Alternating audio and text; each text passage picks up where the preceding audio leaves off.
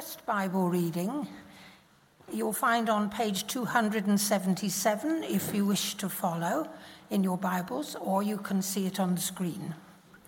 And it's Samuel chapter 12. Samuel said to all Israel, I have listened to everything you said to me and have set a king over you.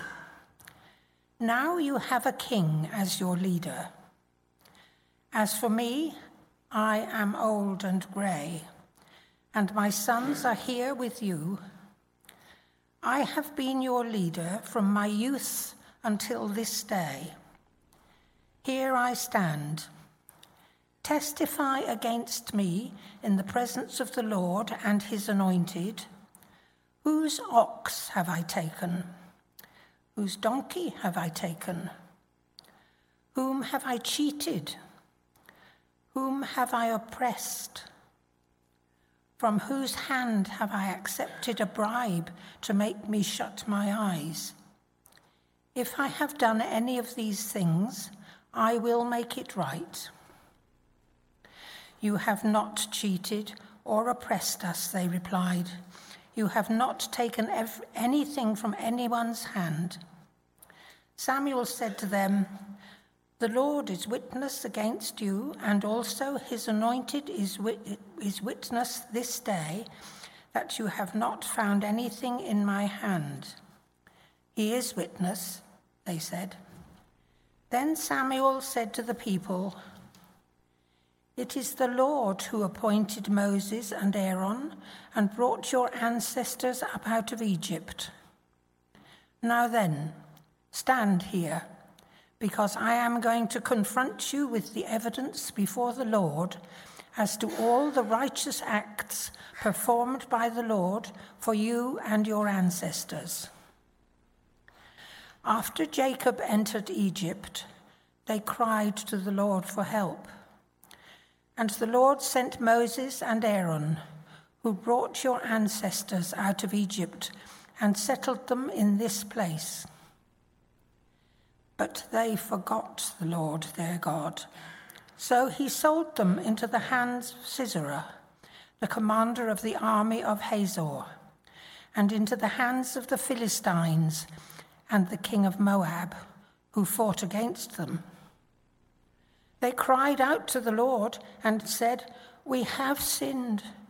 We have forsaken the Lord and served the Baals and the Ashtoreths. But now deliver us from the hands of our enemies, and we will serve you. Then the Lord sent Jerubbaal, Barak, Jephthah, and Samuel, and he delivered you from the hands of your enemies all around you, so that you lived in safety. But when you saw that Nahash, king of the Ammonites, was moving against you, you said to me, No, we want a king to rule over us, even though the Lord your God was your king. Now, here is the king you have chosen, the one you asked for. See, the Lord has set a king over you. If you fear the Lord and serve and obey him, and do not rebel against his commands, and if both you and the king who reigns over you follow the Lord your God, good. But if you do not obey the Lord, and if you rebel against his commands, his hand will be against you as it was against your ancestors. Now then, stand still and see this great thing the Lord is about to do before your eyes. Is it not wheat harvest now? I will call on the Lord to send thunder and rain, and you will realize what an evil thing you did in the eyes of the Lord when you asked for a king. Then Samuel called on the Lord, and the same day the Lord sent thunder and rain. So all the people stood in awe of the Lord and of Samuel. The people all said to Samuel, Pray to the Lord your God for your servants, so that we will not die. For we have added to all our other sins the evil of asking for a king. Do not be afraid, Samuel replied. You have done all this evil. Yet do not turn away from the Lord, but serve the Lord with all your heart. Do not turn away after useless idols. They can do you no good, nor can they rescue, rescue you, because they are useless. For the sake of his great name, the Lord will not reject his people, because the Lord was pleased to make you his own. As for me, far be it from me that I should sin against the Lord by failing to pray for you. And I will teach you the way that is good and right. But be sure to fear the Lord and serve him faithfully with all your heart. Consider what great things he has done for you. Yet, if you persist in doing evil, both you and your king will perish. Our second reading comes from chapter 15, which you can find on page 281. Samuel said to Saul, I am the one the Lord sent to anoint you king over his people Israel. So listen now to the message from the Lord. This is what the Lord Almighty says. I will punish the Amalekites for what they did to Israel when they waylaid them as they came up from Egypt. Now go, attack the Amalekites, and totally destroy all that belongs to them. Do not spare them. Put to death men and women, children and infants, cattle and sheep, camels and donkeys. So Saul summoned the men and mustered them at Telaim, 200,000 foot soldiers and 10,000 from Judah. Samuel went to the, Saul went to the city of Amalek and set an ambush in the ravine. Then he said to the Kenites, Go away, leave the Amalekites so that I do not destroy you along with them. For you shown kindness to all the Israelites when they came up out of Egypt. So the Kenites moved away from the Amalekites. Then Saul attacked the Amalekites all the way from Havilah to Shur, near the east border of Egypt. He took Agag, king of the Amalekites, alive, and all his people he totally destroyed with the sword. But Saul and the army spared Agag and the best of the sheep and the cattle, the fat calves and lambs, everything that was good. These they were unwilling to destroy completely, but everything that was despised and weak they totally destroyed. Then the word of the Lord came to Samuel I regret that I have made Saul king because he has turned away from me and has not carried out my instructions. Samuel was angry, and he cried out to the Lord all that night. Early in the morning, Samuel got up and went to meet Saul, but he was told, Saul has gone to Carmel, that he has set up a monument in his own honor and has turned and gone on down to Gilgal. When Samuel reached him, Saul said, The Lord bless you. I've carried out the Lord's instructions. But Samuel said, What then is this bleating of sheep in my ears? What is this lowing of cattle that I hear? Saul answered, The soldiers brought them from the Amalekites. They spared the best of sheep and cattle to sacrifice to the Lord your God, but we totally destroyed the rest. Enough, Samuel said to Saul. Let me tell you what the Lord said to me last night. Tell me, Saul replied. Samuel said, Although you were once small in your own eyes, did you not become the head of the tribes of Israel? The Lord anointed you king over Israel, and he sent you on a mission, saying, Go and completely destroy those wicked people, the Amalekites, wage war against them until you have wiped them out. Why did you not obey the Lord? Why did you pounce on the plunder and do evil in the, law, in the eyes of the Lord? But I did obey the Lord, Saul, Saul said. I went on the mission the Lord assigned me. I completely destroyed the Amalekites and brought back Agag their king. The soldiers took sheep and cattle from the plunder, the best of what was devoted to God, in order to sacrifice them to the Lord your God at Gilgal. But Samuel replied, Does the Lord delight in burnt offerings and sacrifices as much as in obeying the Lord? To obey is better than sacrifice, and to heed is better than the fat of rams. For rebellion is like the sin of divination, and arrogance like the evil of idolatry. Because you have rejected the word of the Lord, he has rejected you as king. Then Saul said to Samuel, I have sinned. I violated the Lord's command and your instructions. I was afraid of the men, and so gave in to them. Now I beg you, forgive my sin and come back with me, so that I may worship the Lord. But Samuel said to him, I will not go back with you. You have rejected the word of the Lord, and the Lord has rejected you as king over Israel. As Samuel turned to leave, Saul caught hold of the hem of his robe, and it tore. Samuel said to him, The Lord has torn the kingdom of Israel from you today, and has given it to one of your neighbors, the one better than you. He, he who is the glory of Israel does not lie or change his mind, for he is not a human being that he should change his mind. Saul replied, I have sinned but please honor me before the elders of the people and before Israel. Come back with me so that I may worship the Lord your God. So Samuel went back with Saul, and Saul worshipped the Lord.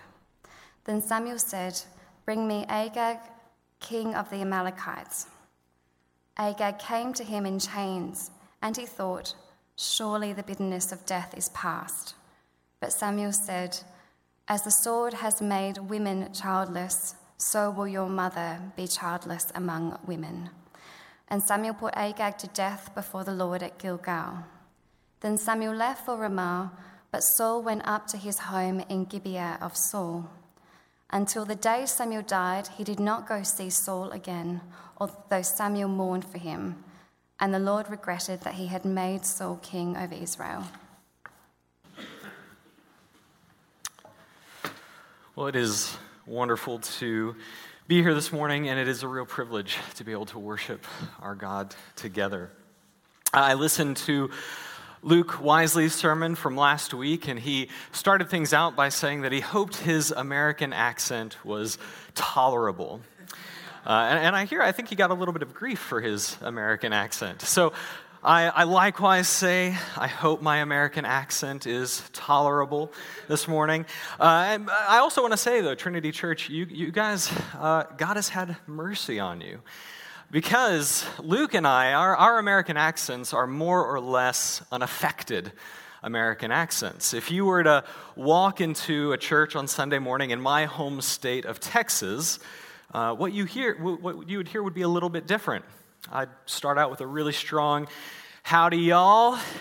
Sure is good to be here with you this morning. Let's open up our Bibles to 1 Samuel chapter 15. Let's see what Saul's gotten himself into. so, just be thankful that's not how this is going to go this morning. Now, let, let me pray for us. We'll get into it. Lord, we thank you for this time now that we can worship you together and we can receive instruction from you. Please open our hearts and our minds to what you have to say to us. Please speak through me that I would say your words. And as we read your scripture, we pray that you would encourage, challenge, and convict us. And we pray that you would be glorified by our response. Amen. Well, before getting into chapter 15, it would be good to remind ourselves of just how the book of 1 Samuel has shaped up to this point in the narrative. And you know, what, what is the book about, and how does Saul's story fit within the book of 1 Samuel? And after that, we'll do a flyover of chapters 12 to 14 and then see how we've gotten to where we're at in chapter 15. One of the primary purposes of the book of 1 Samuel is to present Yahweh as the true king. Of course, the idea that Yahweh is the true king is not a new one. It's an old idea going back to uh, the beginning of Israel's life as God's people, back in the book of Exodus. But by the time we get to the book of 1 Samuel, that idea is a bit passe. So, from the very beginning of 1 Samuel, chapter 1, verse 3, we see the Lord referred to as the Lord Almighty. Some translations render this as the Lord of hosts or the Lord of armies.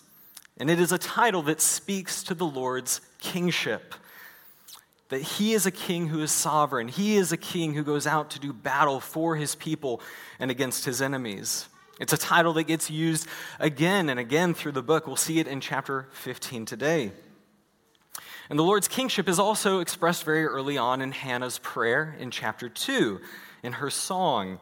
The Lord, she expresses the Lord's kingship over all of creation when she sings in verse 10 The Lord will judge the ends of the earth.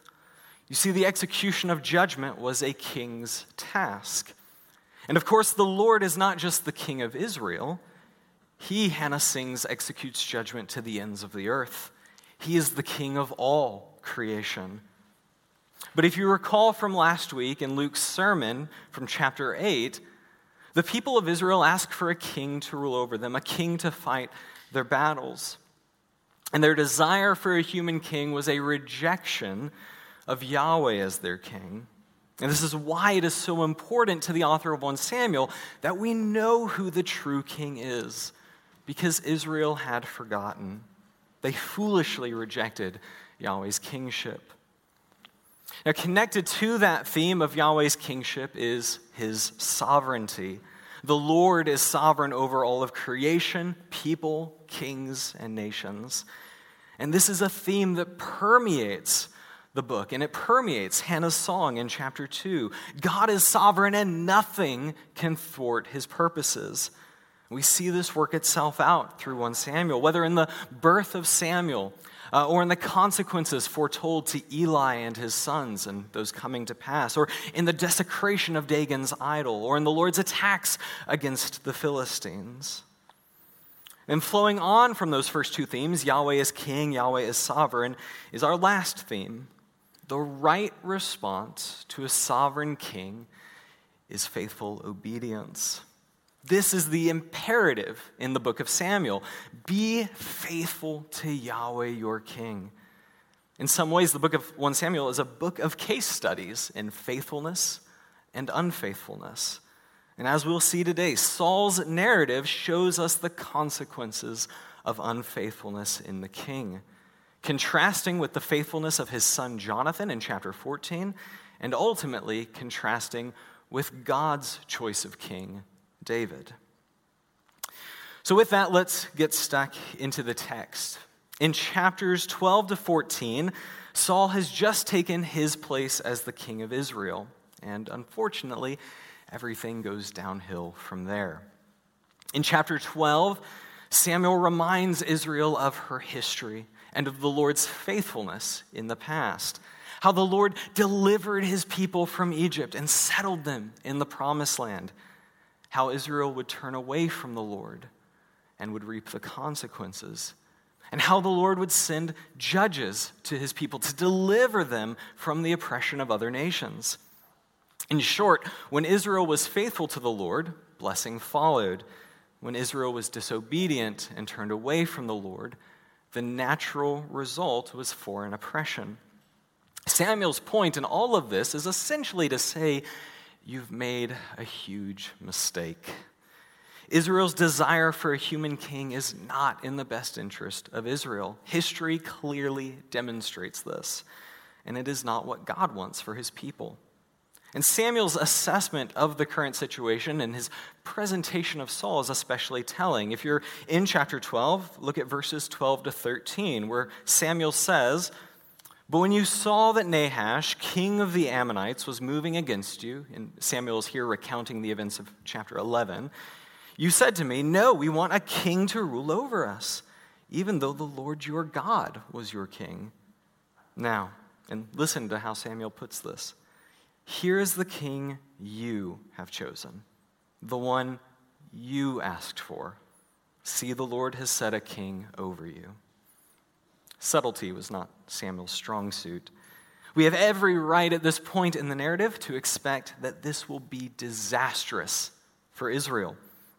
However, Samuel does offer a path forward. In the next two verses, he says, If you fear the Lord and serve and obey him, and do not rebel against his commands, and if both you and the king who reigns over you follow the Lord your God, good. But if you do not obey the Lord, and if you rebel against his commands, his hand will be against you, as it was against your ancestors. Now, can we just reflect for a moment on the unparalleled patience of our God and on his unconditional love? He would have every right to reject Israel. They've rejected him. Or he could just wash his hands of them, leave them to their own devices. They're going to mess up sooner or later. Israel always does. But instead, even in the midst of them rejecting him as their king, he provides a path for them to live within his providence. So, what is that path? What is required? That they, both the people and the king, fear the Lord and serve and obey him. If they remain faithful to him, all will be well. If not, they will reap the consequences. And before we move on, we should draw attention to a key phrase in both verse 14 and verse 15 obey him or obey the Lord. I like what the Lexham English Bible does with this phrase. It translates it as listen to the voice of Yahweh. Listen to the voice of Yahweh. Now, this means obey, but that word listen is important. It's going to come back up in Saul's story. So, chapters 13 and 14 then detail Saul's decline. In chapter 13, Saul leads Israel against the Philistines, but Israel is quickly overwhelmed. Saul, in his desperation, offers a burnt offering to the Lord, but his intentions are not right. And Saul does at least two things wrong with his sacrifice in chapter 13. First, he demonstrates a lack of trust that Yahweh would fight for his people. He lets fear of the Philistines overwhelm him despite Samuel's charge in chapter 12 that the king and the people fear the Lord. We'll see a stark contrast to this lack of trust in chapter 14. Second, Saul's offering is not an act of devotion to God, but rather, like Luke said last week when he was talking about the Ark of the Covenant being used as a good luck charm, uh, it's being used to twist God's arm, to try to manipulate God. So Saul does not trust Yahweh, and he attempts to control Yahweh. And in verse 13, Samuel condemns Saul for his foolish and his disobedience. And as a result, the Lord will not establish a dynasty for Saul. Chapter 14 begins with Saul's son Jonathan going against the Philistines, backed up only by his armor bearer. And any reasonable person would look at that story, uh, Jonathan going against a Philistine encampment, just him and his armor bearer, and would say, How stupid, right? Like one guy and his armor bearer, an army does not make. You know, how is he going to survive against the Philistine outpost? And under normal circumstances, yeah, that's pretty dumb. But this is no ordinary circumstance, and Jonathan knows that. So check out what Jonathan says. If you're in chapter 14, verse 6 Come, let's go over to the outpost of those uncircumcised men. Perhaps the Lord will act in our behalf. Nothing can hinder the Lord from saving, whether by many or by few. Here is what the fear of the Lord looks like. This is what faith in Yahweh looks like. Saul had men at his command and Yahweh on his side, but he feared the Philistines more. Jonathan is but one man with an armor bearer, but he knows who decides the outcome of the battle.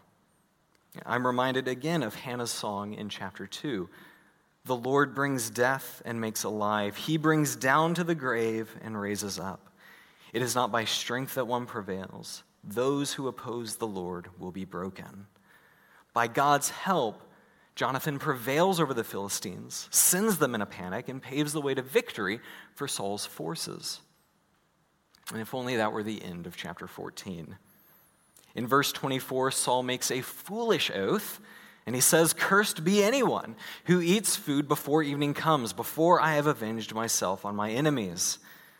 There are two issues with this curse that Saul invokes. First, he's probably instituting a fast for the same reason that he offered a sacrifice in chapter 13 to try to manipulate the Lord. Second, not feeding your army is a really bad idea. As the story goes on, there are two consequences of Saul's ridiculous fast. The first is that the army is so hungry that once they defeat the Philistines, they kill the Philistines' animals and then they eat them without draining the blood, which is a clear violation of Leviticus 17. It's a violation of the law to eat food with blood still in it. And Saul's foolish fast leads to a whole army sinning against the Lord. Second, Jonathan's, Jonathan, Saul's son, he didn't know about the curse. So he finds himself walking through the woods. He comes across some honey and he eats it. And this leads Saul to almost killing Jonathan in order to fulfill the curse. And it is only because of the army's intervention on behalf of Jonathan and their contesting of Saul's oath that Jonathan lives. Just pause there for a second. The army contested their king's oath. The army thwarted their king. The king is supposed to lead the army, not the other way around. And so this moment should raise massive red flags for us. Saul is not a good leader. Chapters 13 and 14, they tell the story of a king who makes foolish decisions, who does not obey Yahweh, and who does not lead the people well. This brings us to chapter 15, where Saul makes his final mistake. As one commentator writes, in chapter 13, obedience was the stone on which Saul stumbled. In chapter 15, it is the rock that crushes him. So, chapter 15 begins with Samuel giving Saul a directive from the Lord. In verses 1 through 3, Samuel says, I am the one the Lord sent to anoint you king over his people, Israel. So listen. There's that word again listen. Now to the message from the Lord. This is what the Lord Almighty says I will punish the Amalekites for what they did to Israel when they waylaid them as they came up from Egypt. Now go, attack the Amalekites and totally destroy all that belongs to them. Do not spare them. Put to death men and women, children and infants, cattle and sheep, camels and donkeys. Samuel is clear from the beginning as the Lord's prophet, he has the authority to bring the Lord's message to the king. He tells Saul to listen to the message of the Lord. And remember from chapter 12, listening to the Lord is a non negotiable, it is required of the king and of Israel. So, through Samuel, the Lord commands Saul to battle against the Amalekites. Now, why does the Lord command this? Who are these Amalekites? Well, if you were to go back to Exodus 17, just after the Lord has uh, redeemed his people out of Egypt, the Amalekites attack the Israelites. God gives his people victory, but a bad taste is left in our mouths when it comes to the Amalekites because they didn't just attack God's people, but they did it in a dishonorable way. Uh, the Amalekites, they attacked, they attacked stragglers at the rear of the procession. Uh, they attacked Israelites who were tired and weary. Uh, it, was not, uh, it was not a battle with battle lines, it was taking advantage of God's people. And so, because of this, God is not done with the Amalekites. In Deuteronomy 25, Moses says, When the Lord your God gives you rest from all the enemies around you in the land he is giving you to possess as an inheritance, you shall blot out the name of Amalek from under heaven.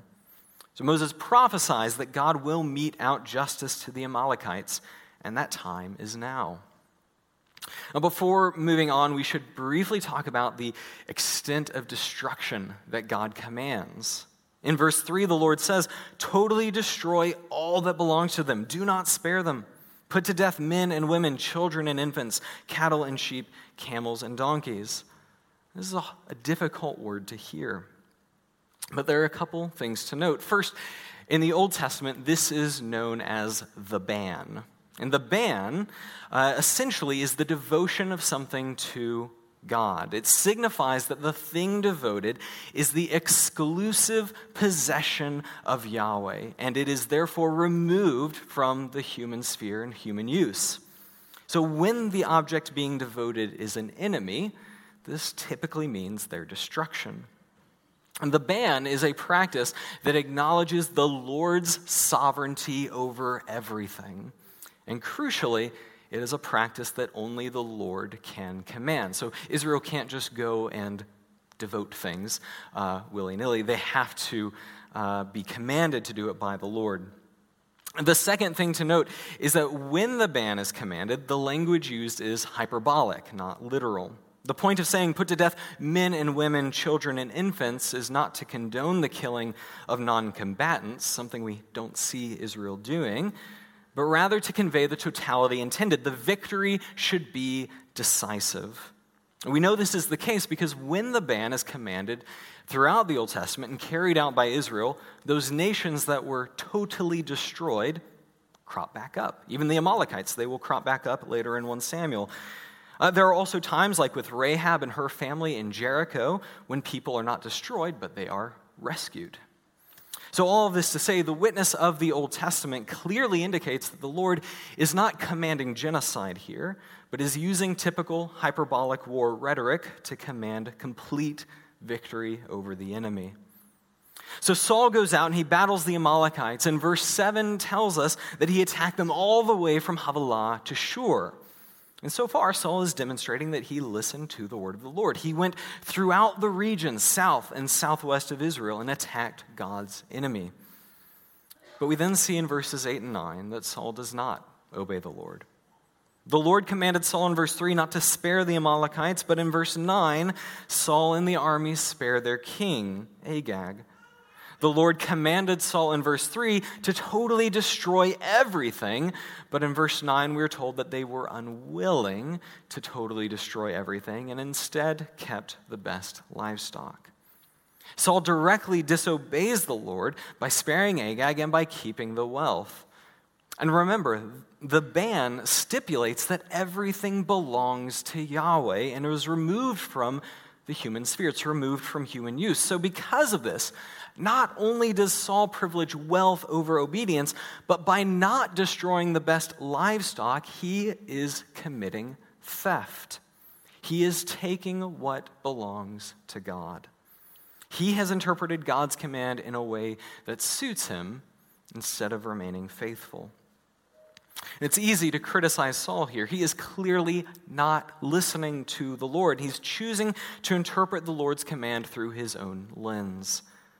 But the point of this text is not just to demonstrate Saul's sin, but to force us to reckon with our own unfaithfulness, to repent of those times when we take God's good commands and ignore them or reinterpret them. Between the witness of Scripture, the community of believers, the indwelling of the Holy Spirit, and the example set by Jesus, we know what God expects of us. We know what God requires. And I think if we're honest with ourselves, we know where we have failed. We know where we interpret God's commands to suit us. So use this opportunity to learn from Saul's mistakes. Inspect yourself, and if there's unfaithfulness, if you have reinterpreted God's commands to better suit you, then take the opportunity to repent, to deny yourself, and to follow your king. The rest of the chapter deals with the fallout of Saul's disobedience. The Lord speaks to Samuel and regrets having made Saul king because Saul has turned away from him and has not carried out his instructions. The Lexham English Bible shows the link between verse 11 and verse 1 a little more clearly. In verse 1, it has Samuel saying, Listen to the word of the Lord. And in verse 11, God saying, Saul has not carried out my word. The very thing that he was instructed to do from the beginning, he has failed to do. So the next day, Samuel goes out to meet Saul, but he can't find him. Samuel is informed that Saul, amazingly, is off building a monument in his own honor. Now, it was common practice in the ancient Near East for kings to commemorate their victories by creating monuments. But Israel is not just any nation in the ancient Near East. If anyone is to receive honor for this victory, it is the Lord, not a human king. Hannah's song from chapter 2 again comes to mind. The Lord brings death and makes alive. He brings down to the grave and raises up. The Lord humbles and he exalts. It is not by strength that one prevails. The Most High will thunder from heaven. The Lord will judge the ends of the earth. He will give strength to his king, and he will exalt the horn of his anointed. And if we go back to Exodus, when the Israelites battled the Amalekites that first time, what did Moses do after the battle? He didn't build a monument in his own honor, he builds an altar to Yahweh, and he attributes the victory to the Lord. But Saul is no Moses. So Samuel finds Saul, and Saul greets him by saying, The Lord bless you. I have carried out the Lord's instructions, or I have carried out the word of the Lord. We know this is not the case. Not only do we know it from the story itself, but just two verses earlier, the Lord says the exact opposite thing. Saul is either incredibly, incredibly ignorant or just willfully self deceived. Samuel, of course, knows the truth. Also, Samuel's not an idiot.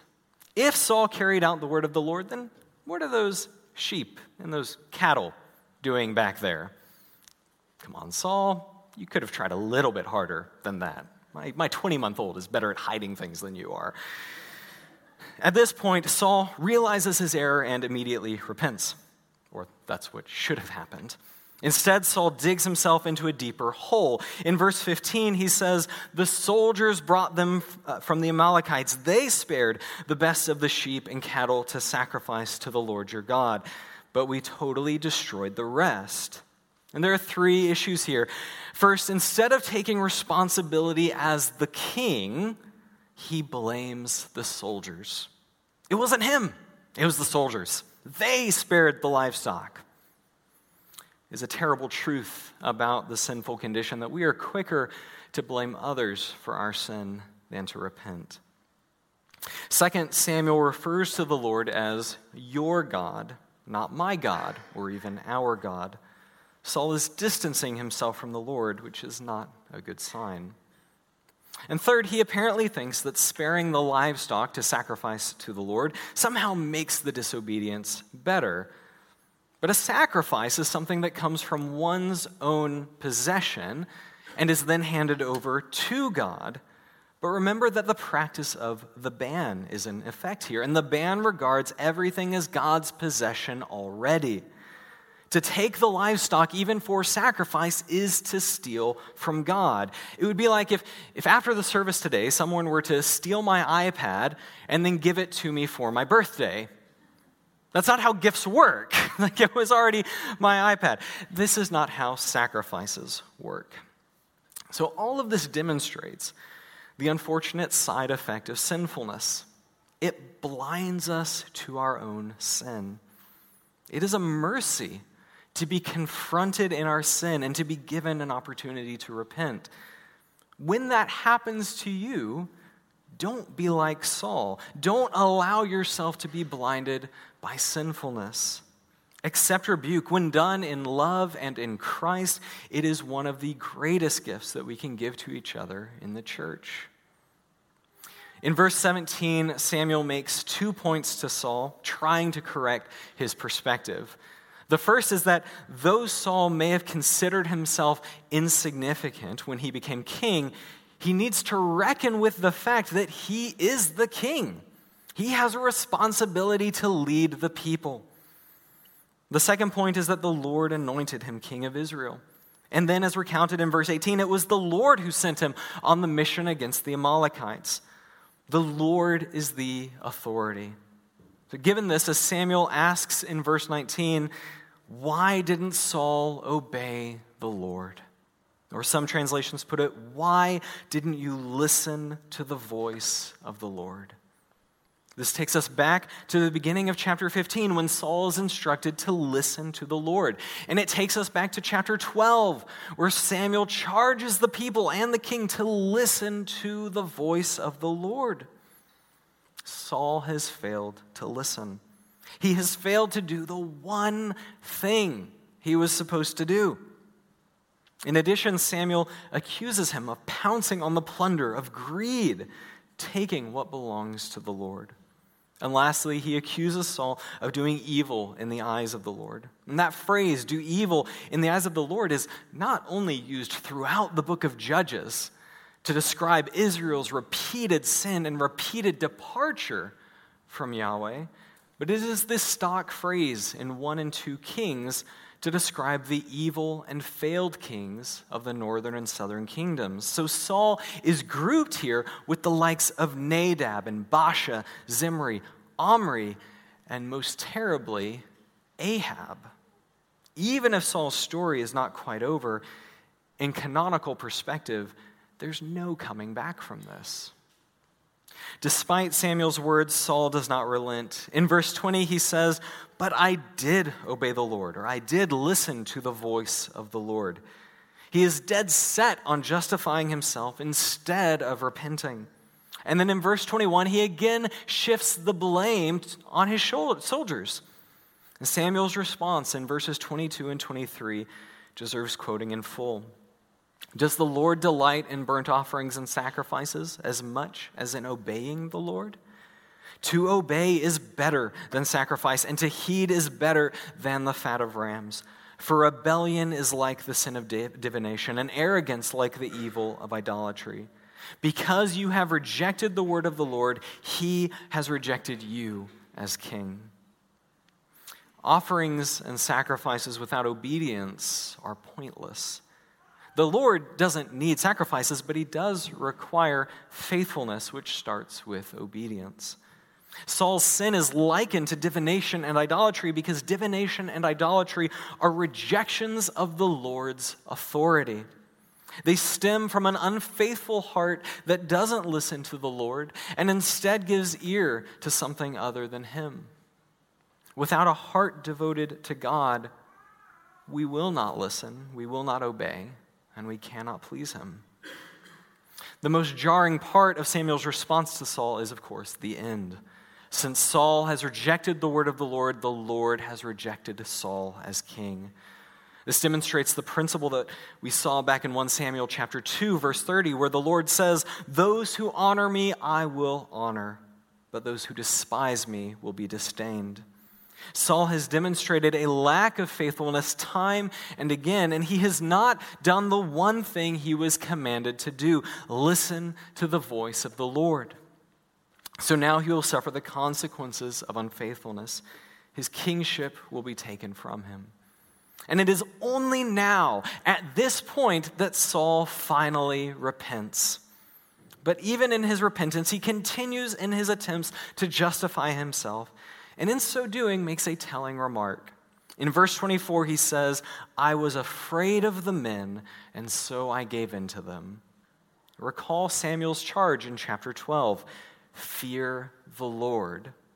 Saul failed at this in chapter 13 when he feared the Philistines, and he fails here again when he fears his own army.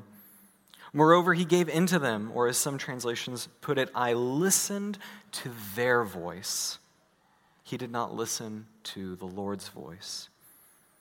Saul's repentance is too little, too late, and there's a feel to it that it has more to do with saving face and with saving his kingship than being right before God. Samuel reiterates God's decision that it is final. Saul's unfaithfulness has led to this. He was given opportunities to repent and to be obedient, but he failed. And so Samuel then finishes the command of the Lord by killing Agag. And then in verses 34 to 35, we're told that Samuel and Saul part ways. They do not meet each other again, and Samuel mourns for Saul. Two quick things to note here, and we'll finish. First, the parting of the ways is significant. This isn't just two friends who have a falling out and don't speak for a while. Saul is the king of Israel. He is still the king of Israel at this point. And Samuel, as a prophet, is the Lord's representative to the king. Samuel's break with Saul indicates God's departure from Saul. The current king of Israel no longer has a connection to the God of Israel. 2 Samuel mourns for Saul. And this doesn't mean just that Samuel was really sad. It means that Samuel performed mourning rites, something that is done for the dead. So, as far as Samuel and therefore the Lord was concerned, Saul was dead. As one commentator puts it, the mourning and the breach come long before their time. Saul is dead while he still lives. So there's much we have to learn from Saul's story, but it all comes back to the core message of 1 Samuel. Yahweh is the sovereign king, so listen to him and be faithful. As the sovereign king, he deserves our devotion and our obedience, and that starts with listening to him. Let's pray. Lord, we glorify you and we honor you as the sovereign king over all creation. We praise you because you are a good king, a righteous king. But Lord, our hearts are fickle. We are quick to replace you with other kings. We are quick to reinterpret your commands to suit our desires. We are often blind to our sin. We do not always listen to your word. So, Lord, we repent of our sin. We repent of those times when we do not honor you as the true King. And we thank you for your mercy and your patience and for the grace that you give us that we do not deserve. Please enable us by your Spirit to listen to your word, to obey, and to be faithful for your glory and for our good. Amen.